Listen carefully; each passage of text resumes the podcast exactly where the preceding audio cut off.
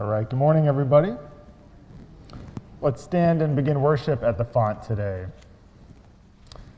I want to let you know most of the prayers for today were written by the confirmation students. So please uh, keep an eye out for that. In the name of the Father, and of the Son, and of the Holy Spirit, Amen. Let us give thanks together for the gift of baptism. God Almighty, you accompanied Noah and his family through the flood. You parted the Red Sea and led the Israelites into freedom. You sent John the Baptist to the river Jordan to prepare people to be a part of your kingdom. And you walked on water to show people your power. Glory to God. Glory to God. In our baptisms, you save us from sin, trial, and anger. You join us into the body of Christ. You make us a part of this community. Praise be to God. As we gather at the font this day, forgive our sins and heal us of our despair. Thanks be to God. Thanks be to God.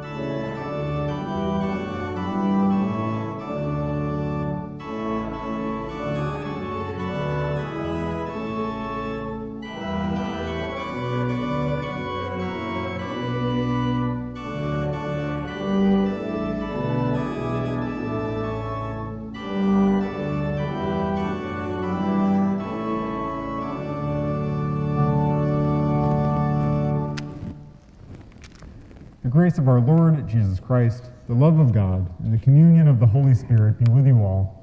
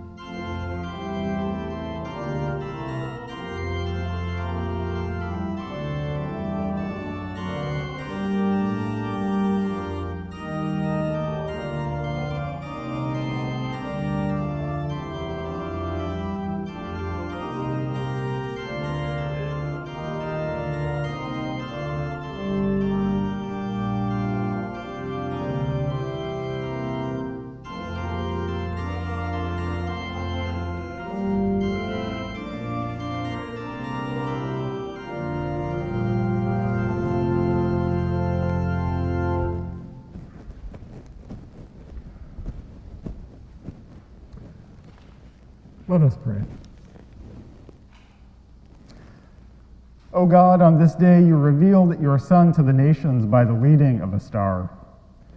Lead us now by faith to know your presence in our lives and bring us at the last to the full vision of your glory. Through your Son, Jesus Christ, our Lord, who lives and reigns with you and the Holy Spirit, one God, now and forever. Amen.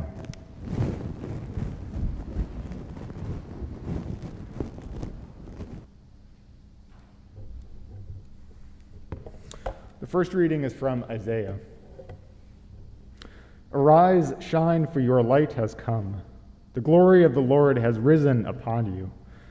For darkness shall cover the earth, and thick darkness the peoples, but the Lord will arise upon you, and his glory will appear over you. Nations shall come to your light, and kings to the brightness of your dawn.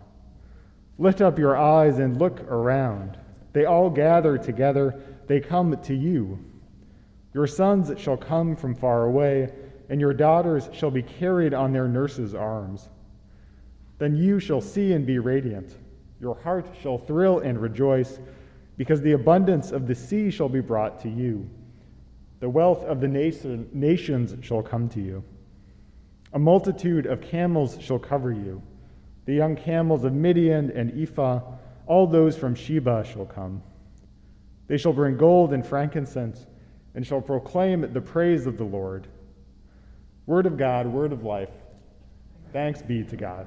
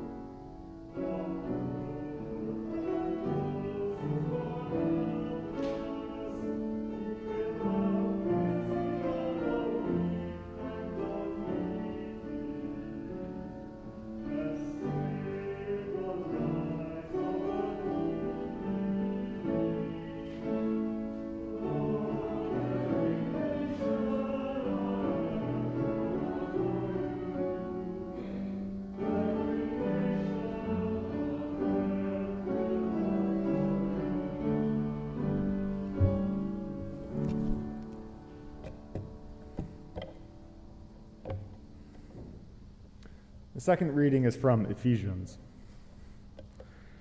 This is the reason that I, Paul, am a prisoner for Christ Jesus for the sake of you, Gentiles.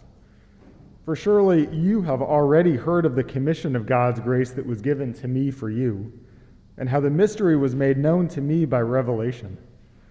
As I wrote above in a few words, a reading of which will enable you to perceive my understanding of the mystery of Christ. In former generations, this mystery was not made known to humankind, as it has now been revealed to his holy apostles and prophets by the Spirit. That is, the Gentiles have become fellow heirs, members of the same body, and sharers in the promise of Christ Jesus through the gospel.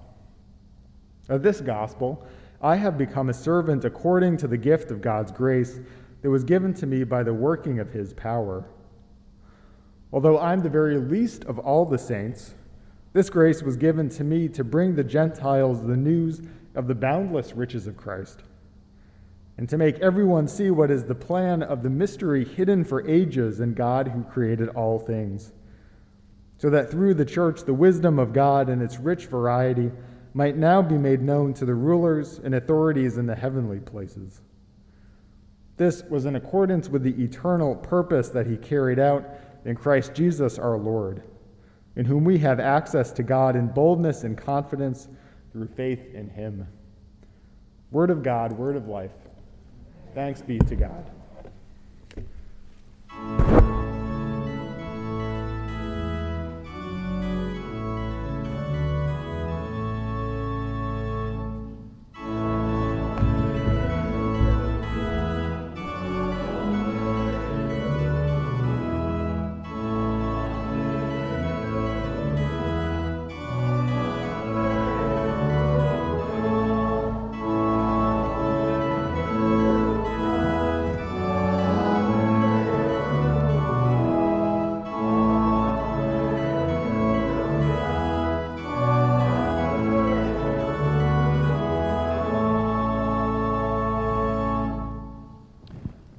Is the Holy Gospel according to St. Matthew.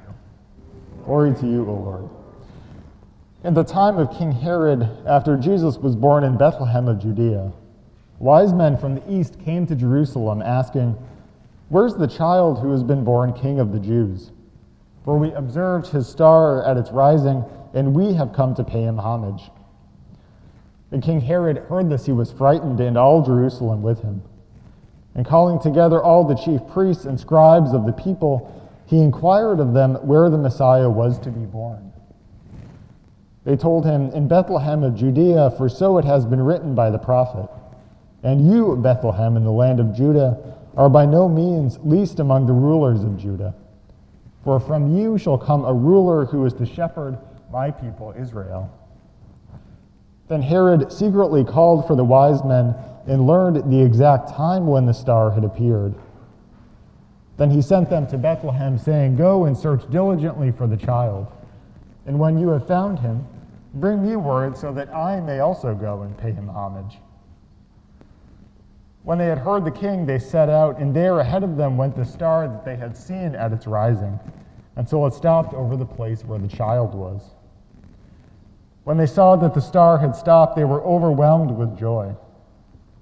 And on entering the house, they saw the child with Mary, his mother, and they knelt down and paid him homage. Then, opening their treasure chests, they offered him gifts of gold, frankincense, and myrrh. And having been warned in a dream not to return to Herod, they left for their own country by another road. This is the gospel of the Lord. Praise to you, O Christ.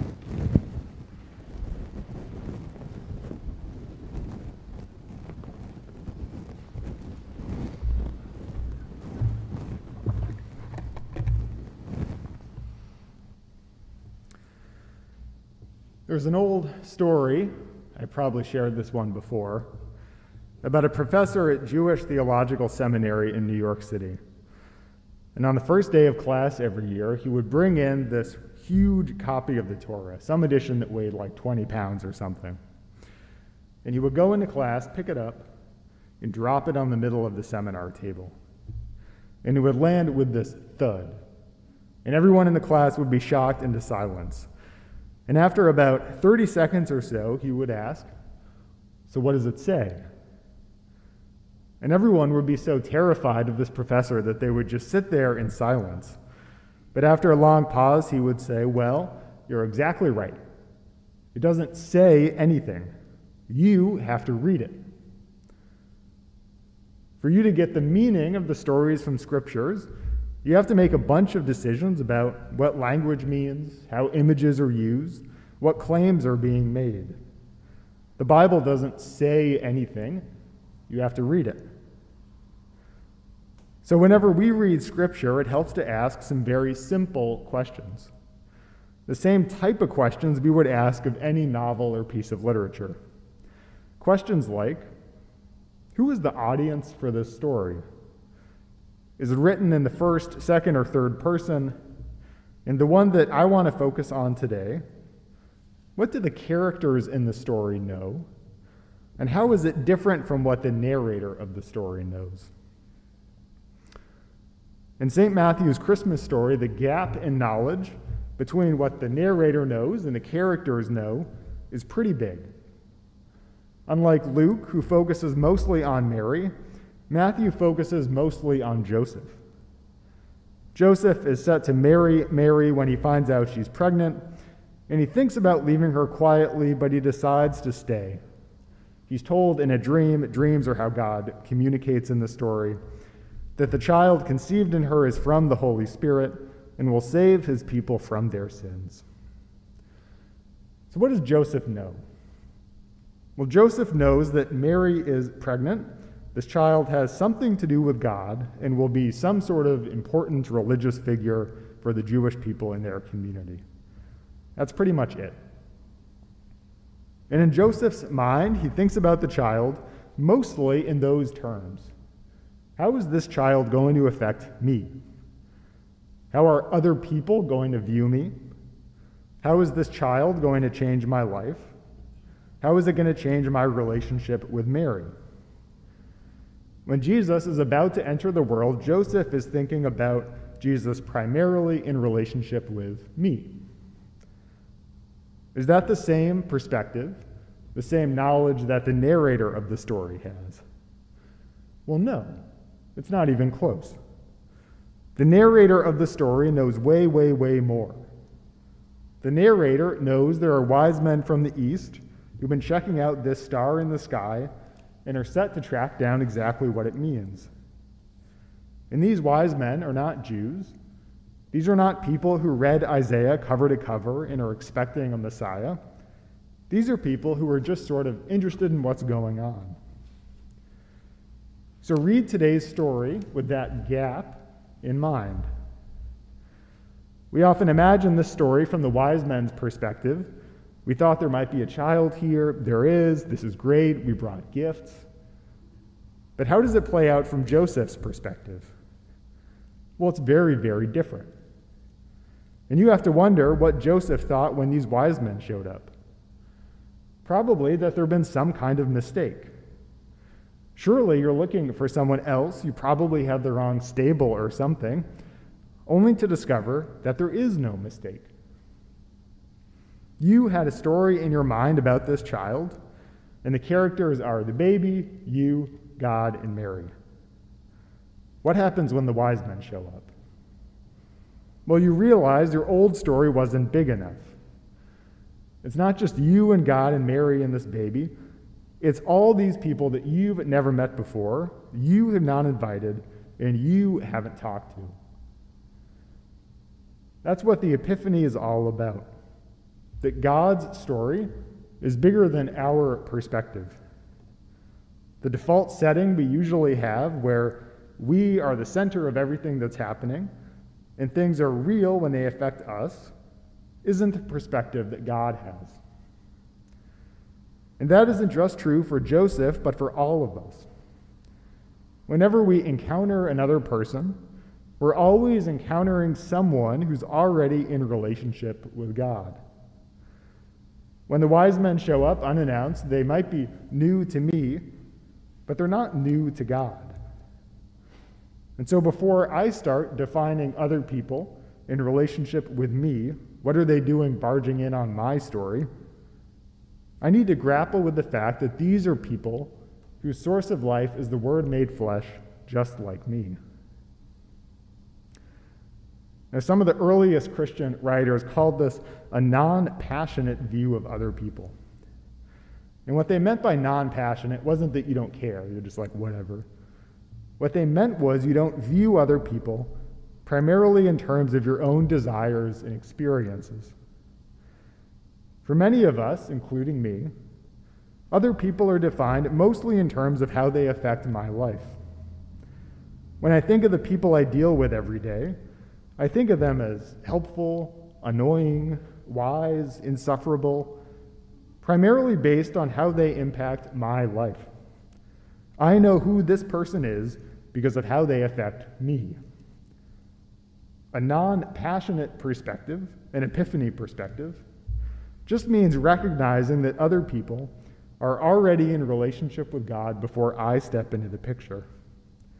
And people may be all sorts of things to me, but they're always people made in the image of God and sustained by God's word. Epiphanies happen whenever we take that kind of non passionate perspective on life. When our reaction to the wise men isn't, why are these random people showing up? But the story is bigger than I thought it was. Wherever Jesus goes, there are epiphanies. There are people who discover that the design of God's great love is bigger than our experience, projections, and desires. At the center of the story isn't my own ego, but the Word made flesh and born among us. Now, let me give you one more way to think about this. You remember, like a year ago, we were doing everything on Zoom and YouTube, and we were trying to decide whether we wanted to do communion as part of that. Do you remember this? Okay. So I invited you to sort of shoot me an email, give me a call, tell me what communion means to you, and why you think we should or shouldn't do it during Zoom church. The answers were all really, really interesting. Everybody passes, everybody gets A pluses on your answers. Most of the answers that people gave me had something to do with forgiveness, comfort, ritual, a sense of order. This is our common practice. That's all fine and good. Epiphany gives us another answer for why we need to receive communion. That we gather at table not just to be forgiven or comforted, but because we need to see one another correctly. The Eucharist gives us the right kind of perspective on each other. When we gather at table, we see one another not in terms of our own desires and experiences and resentments but from God's perspective. What lies between us today and every day we gather at table is the same gift that lay between Joseph and the wise men that first epiphany, which is the body of Christ, the passion of God, the gift to all creation. In the name of the Father, and of the Son, and of the Holy Spirit. Amen.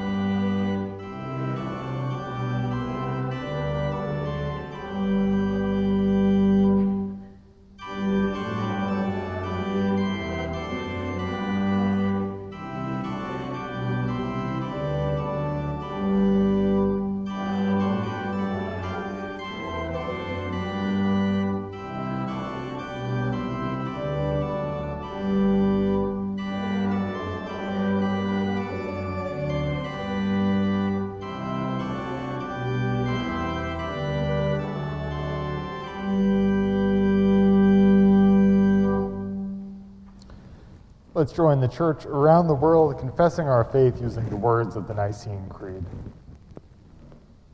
We believe in one God, the Father, the Almighty, maker of heaven and earth, of all that is seen and unseen. We believe in one Lord, Jesus Christ, the only Son of God, eternally begotten of the Father, God from God, light from light, true God from true God, begotten, not made, of one being with the Father. Through him all things were made. For us and for our salvation, he came down from heaven, was incarnate of the Holy Spirit and the Virgin Mary, and became truly human. For our sake, he was crucified under Pontius Pilate. He suffered death and was buried. On the third day, he rose again.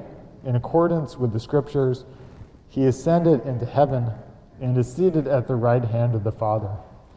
He will come again in glory to judge the living and the dead, and his kingdom will have no end. We believe in the Holy Spirit, the Lord, the giver of life, who proceeds from the Father and the Son, who with the Father and the Son is worshiped and glorified, who has spoken through the prophets. We believe in one holy, Catholic, and Apostolic Church. We acknowledge one baptism for the forgiveness of sins. We look for the resurrection of the dead and the life of the world to come. Amen invite the assembly to sit or kneel for the reading of today's prayers.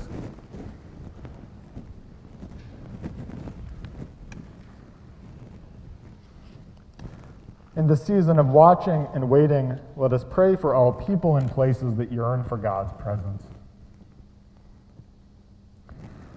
We pray for the unity of the church. Make your church a place of grace and acceptance so that everyone feels safe in our communities and can be themselves. Hear us, O God. Your mercy is great. We pray for creation. Help us to restore creation, not harm or kill the environment. Forgive us for the trouble we cause. Hear us, O God. Your mercy is great. We pray for the nations. Uphold all who live under corrupt or unjust governments and all who are incarcerated, persecuted, or denied their human rights. Hear us, O God. Your mercy is great. We pray for people in need. Heal the ill and injured, feed the hungry, quench the thirsty, and make us generous in our assistance. If you have any other petitions, I invite you to offer those at this time.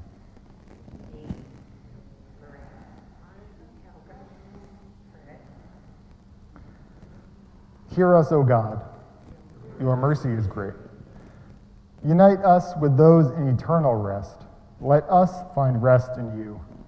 Hear us, O God. Your mercy is great.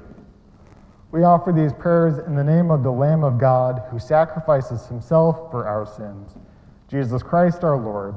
Amen. And may the peace of the Lord be with you always and also with you. Before we do the offering song, we're going to do Sermon on the Steps. So just give me one, two minutes, Jason.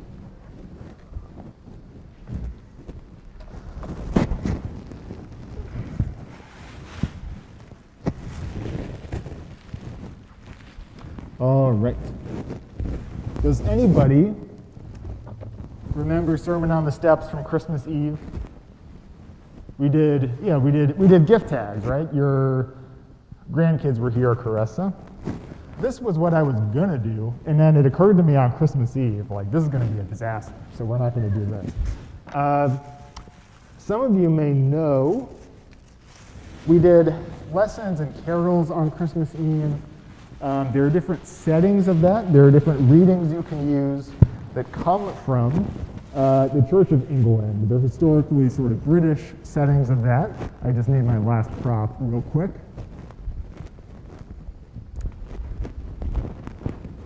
As I was going around and trying to find the readings, they had some British traditions that they do with kids.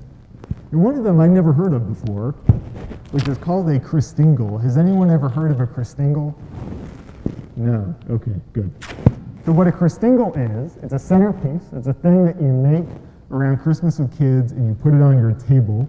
And we're going to make one together today. So what you need to start with is you have an orange. You orange. Does anybody want to guess what the orange represents? A round thing, circle, a sphere? It's, it's, it's the earth. It's the whole earth, right? So we start with the earth. And on top of that, we are going to put a candle. Does anybody want to guess what the candle represents? It gives off light. The candle represents whom? Whom? Jesus. Yeah, right? So we have the orange. They, they say you're supposed to slice in the top. I'm not going to try that. So we're going to put a candle on top of the orange here. This is actually a Shabbat candle made by Manischewitz. That was the hardest I ever made Rabbi Benny laugh, was when I told him we were using Shabbat candles in church. Okay, so we got an orange, we got a candle on top of that, the light of the world. We're going to take a red ribbon, we're going to wrap it around the whole earth. What is something that's red that sustains your life? Blood, right? Red represents the blood of Jesus, the sort of life force of Jesus. And why does it go around the whole world? Because it covers everybody, right? Yeah, Jesus loves everybody. Candle's not cooperating. We're going to take a hiatus from that. The last thing you add is you take sweet fruit. I'm going to use raisins today because these are cheap. Uh, we're going to take some raisins and we're going to put them around the orange. What, what flavor do you get when you eat a piece of dried fruit? Sweet, yeah, sweet. The, the love of Jesus, it's sweet. It's sweeter than honey, right? And we're going to take, I'm not going to do all of them, but we're going to take four different toothpicks and have raisins coming out from four different sides of the sphere. Does anybody want to guess why we're going to do four sides? North, south, east, west. Where did the wise men show up from today? The east, right? Uh, in some medieval depictions of the wise men, they're depicted as from every continent on the planet. So the whole world, people come from every direction to come and see Jesus. So Sophia, do you need a new table center for your, your dining room table? I'll, I'll leave this here for you. You can take it home with a poinsettia. How's that? All right, Jason, we'll do the offering song. We'll move along here.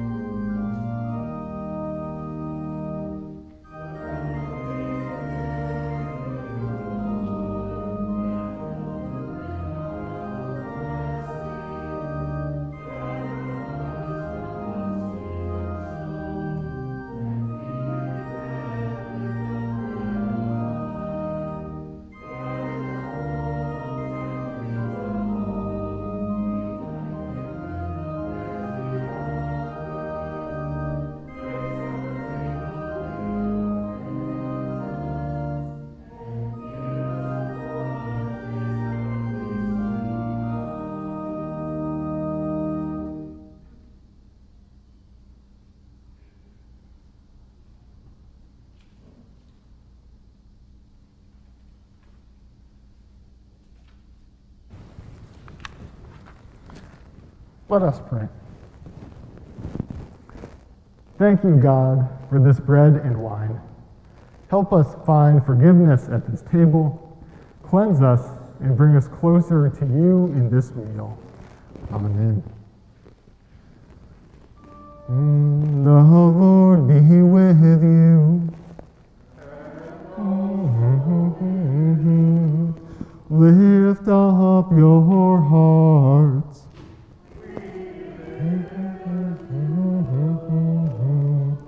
Let us give thanks to the Lord our God.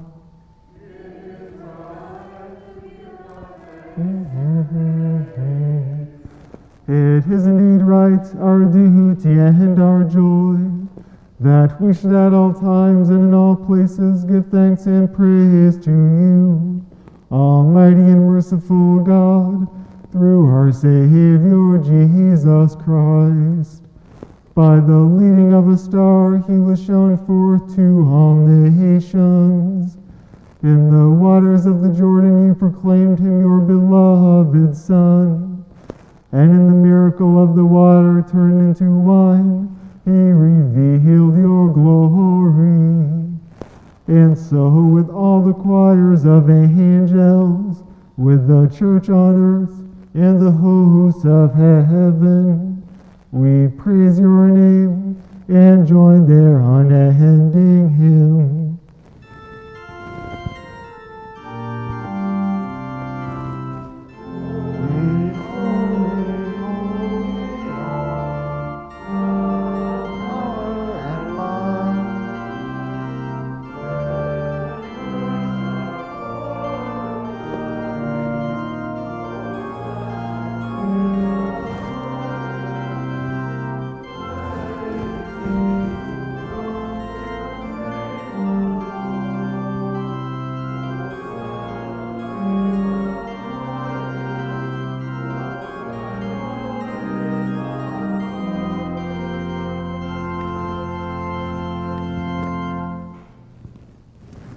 O God, triune, how majestic is your name in all the earth.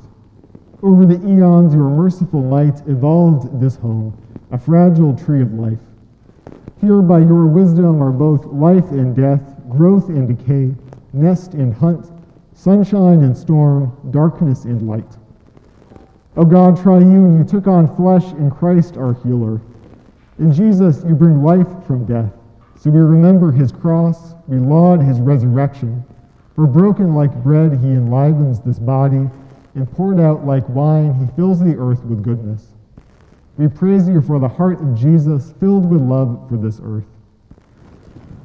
In the night in which he was betrayed, our Lord Jesus took bread, gave thanks, broke it, and gave it to his disciples, saying, Take and eat. This is my body given for you. Do this for the remembrance of me. And again, after supper, he took the cup gave thanks and gave it for all to drink, saying, This cup is the new covenant in my blood, shed for you and for all people for the forgiveness of sin. Do this for the remembrance of me. O God, triune, you create the worlds, uphold the living, and embrace the dead. Strengthen us for our journey with this meal, the body and blood of Christ. Give us a future that trusts in you and cares for this earth. For empowered by your promise, we rise from death to praise you again. Amen. Gathered into one by the Holy Spirit, let us pray as Jesus taught us. Our Father in heaven, hallowed be your name. Your kingdom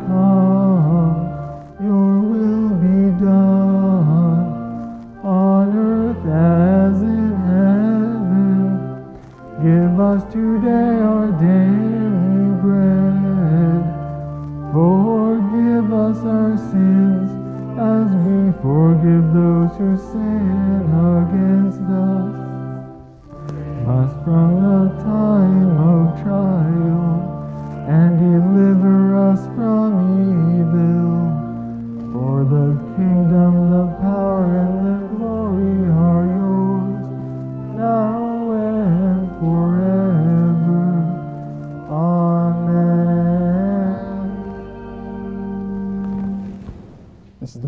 Christ given for you, and the blood of Christ shed for you.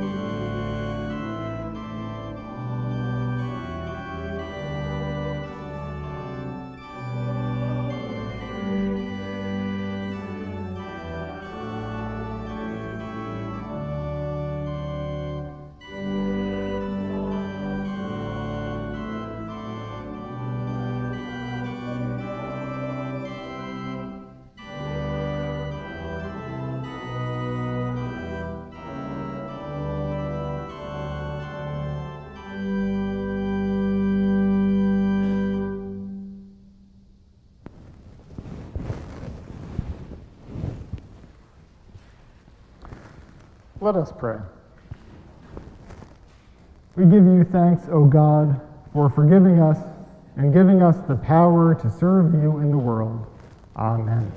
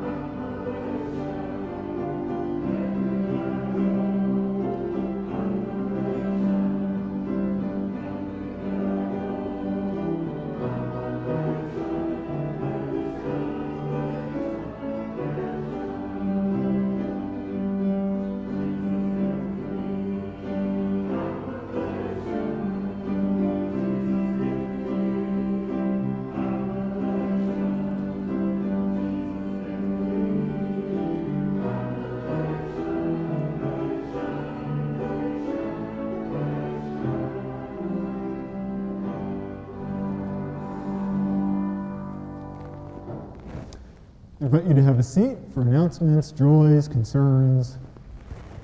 Did anyone have anything they wanted to share? Did everyone have a nice Christmas? Good. Yeah. Good. Um, I have a couple things I want to let you know. Do you want to say anything about envelopes? Uh, they're here. Yes. Uh, offering envelopes came in just, uh, Christmas Eve afternoon. Mm-hmm. And thanks to Sharon Monk, we were able to get, get them labeled and put out on the table of the narthex for collection. So if you don't have your offering envelopes yet, they're right there for you. Thank you. Thank you, Bill. I have a couple reminders I want to let you know. Our annual meeting is going to be on January 30th, following worship, 10:30 a.m. Um, endowment is all filled up. We're going to make the committee a little bigger. So Diane Stelling will be on the ballot, and Ann Keeler McGooligan will also be on the ballot for that. We have open seats to serve on council. If you're interested in serving on council, uh, please talk to me, Matt Hanson, Bill Whitney, uh, John Havens. Uh, we're all happy to chat more with you about that. The other thing I just wanted to sort of talk about or let you know is some sometime this month I'm going to be going on family leave. And the synod, which is what my call letter uh, prescribed, family leave is 12 weeks. Uh, so there will be about 12 weeks when I won't be regularly available the way I am now. Uh, I don't know exactly when that's going to start. If I did, I would let you know. Um, after about six weeks or so, halfway through maybe, I'm going to come in on Sundays and preside for you so that you can have communion, you can have a little homily, you can have sort of something a little bit more regular uh, and in order. For the weeks that you're not, that I'm not going to be around, uh, your council is in charge of arranging how responsibilities get covered. And I'm preparing a lot of resources and information in advance to make that possible. Uh, but I just want to give you a heads up that if you show up at church one Sunday and there's, I'm not here, there's a lay reader reading uh, a pre-written reflection, that that's, that's what's going on. Does anyone have any questions about that? If you do, you can talk to me or you can talk to someone on council. I just wanted to let you know as a courtesy in advance so you weren't sort of caught off guard by that. All right? Good. Uh, why don't you stand to receive the blessing?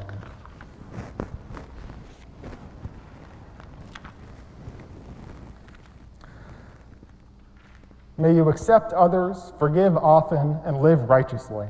And may Almighty God, the Father, the Son, and the Holy Spirit bless you now and forever. Amen. Go in peace, love, and forgive others. Thanks be to God.